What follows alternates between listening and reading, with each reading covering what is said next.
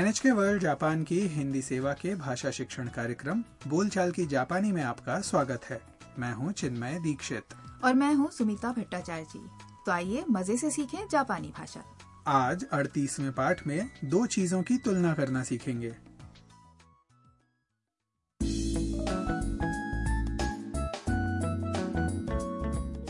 वियतनामी छात्रा ताम अपनी सहेली आयाका के साथ हाकोने में घूम रही है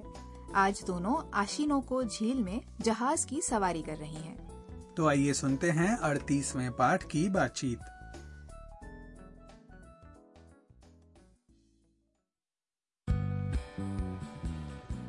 タム中に座るそれとも外のデッキに行く外の方がいいですあ富士山綺麗本当気持ちいい今日は晴れてよかったね अब इस बातचीत को फिर से हर वाक्य के अर्थ के साथ सुनते हैं जहाज पर चढ़ने के बाद आयाका ने ताम से पूछा タム中に座る ताम अंदर बैठोगी それとも外のデッキに行く या फिर बाहर वाले डेक पर जाओगी ताम ने जवाब दिया 外の方がいいです बाहर ज्यादा अच्छा रहेगा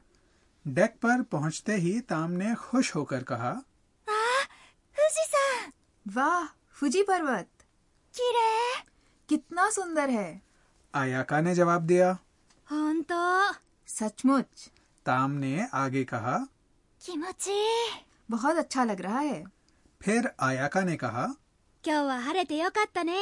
अच्छा हुआ आज मौसम साफ है ताम फुजी पर्वत देखकर बहुत खुश है वैसे आशिनोको झील लंबी और संकरी है और उसका घेरा लगभग 20 किलोमीटर का है मौसम साफ हो तो आप वहां से फुजी पर्वत देख सकते हैं और जहाज की सवारी करते हुए आसपास के दृश्यों का आनंद ले सकते हैं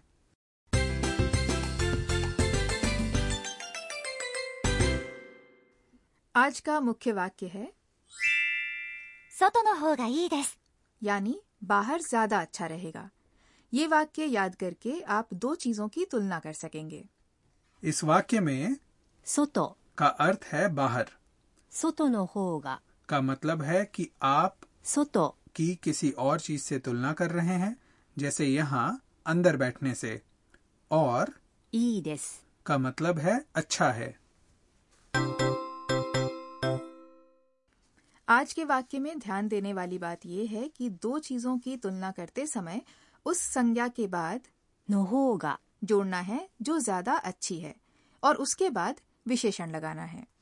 आज की बातचीत में ताम इस प्रश्न का उत्तर दे रही है कि वो जहाज के अंदर बैठना चाहती है या बाहर डेक पर जाना चाहती है और उसने कहा कि वो बाहर जाना चाहेगी अब वाक्य सुनिए और उच्चारण का अभ्यास कीजिए 外の方がいいです外の方がいいです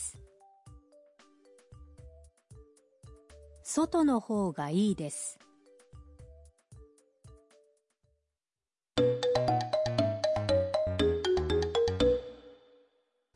अब एक छोटी सी बातचीत सुनते हैं जिसमें एक पर्यटक होटल के दो तरह के कमरों की तुलना कर रही है 洋室と和室、どちらがよろしいですか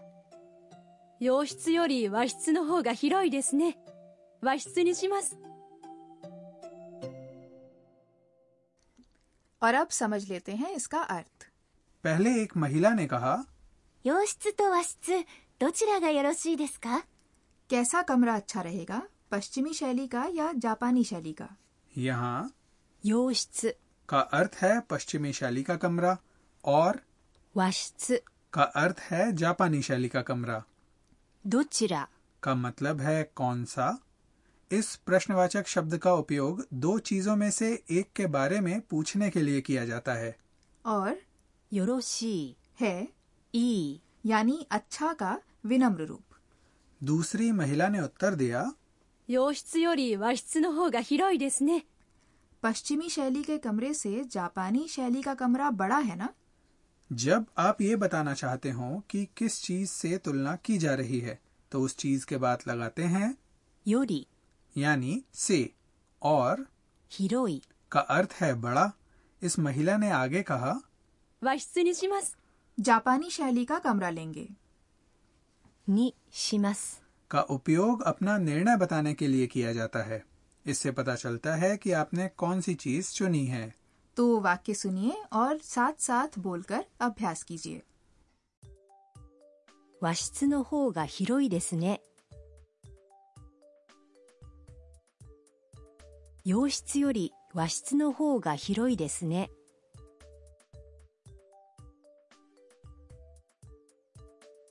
洋室より和室の方が広いですね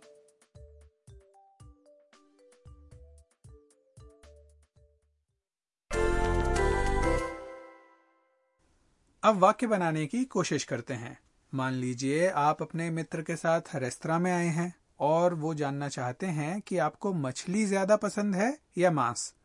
अगर आपको मछली मांस से ज्यादा पसंद है तो ये बात आप जापानी भाषा में कैसे बताएंगे मांस को जापानी भाषा में कहते हैं 肉肉 मछली को कहते हैं 魚魚 और पसंद के लिए जापानी शब्द है 好き好き तो कोशिश कीजिए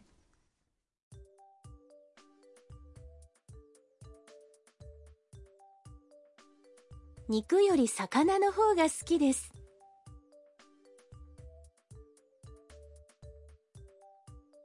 肉より魚の方が好きでですす。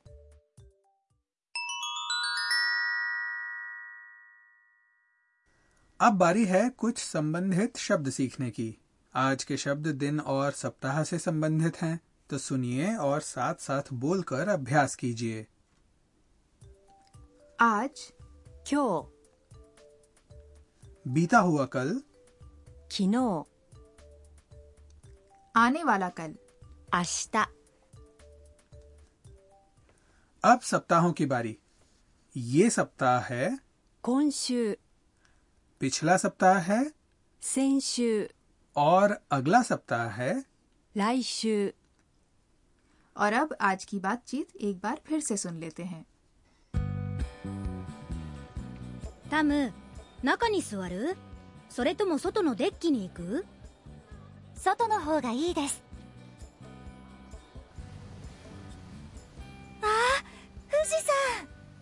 綺麗本当気持ちいい今日は晴れてよかったね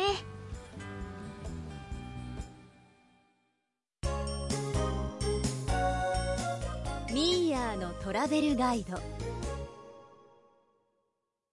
अब हम लेकर आए हैं अंश घूमे मिया के साथ जिसमें आज बात करेंगे फुजी पर्वत की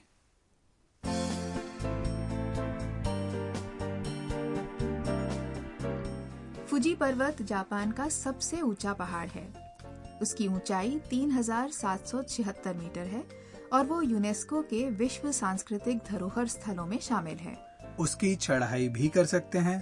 पहाड़ के ऊपर से बादलों और नीचे की दुनिया का खूबसूरत दृश्य नजर आता है चढ़ाई करने का मौसम जुलाई से शुरुआती सितंबर तक होता है इस पहाड़ की चढ़ाई करने के लिए कई रास्ते हैं उनमें से सबसे लोकप्रिय है पांचवें स्टेशन तक बस से जाकर वहां से चढ़ाई शुरू करना बहुत सारे लोग रात को सातवें या आठवें स्टेशन पर ठहरते हैं और सुबह जल्दी उठकर चोटी पर पहुंचकर सूर्योदय को देखते हैं चोटी तक पहुंचने का समय रास्ते पर निर्भर करता है आमतौर पर पांचवें स्टेशन से लगभग छह से नौ घंटे लगते हैं ज्यादा तेजी से चढ़ाई करने से आप बीमार भी हो सकते हैं इसलिए धीरे धीरे आगे बढ़ना अच्छा है गर्म कपड़े साथ रखना भी बहुत जरूरी है क्योंकि गर्मियों में भी फूजी पर्वत की चोटी पर बहुत ठंड होती है दोस्तों हमारा ये कार्यक्रम वेबसाइट पर भी उपलब्ध है पता है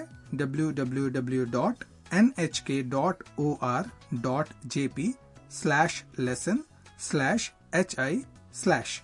दोस्तों आशा है बोलचाल की जापानी का आज का पाठ आपको पसंद आया होगा अगले पाठ में ताम कोई खोई हुई चीज ढूंढने जाएगी तब तक के लिए सायोनारा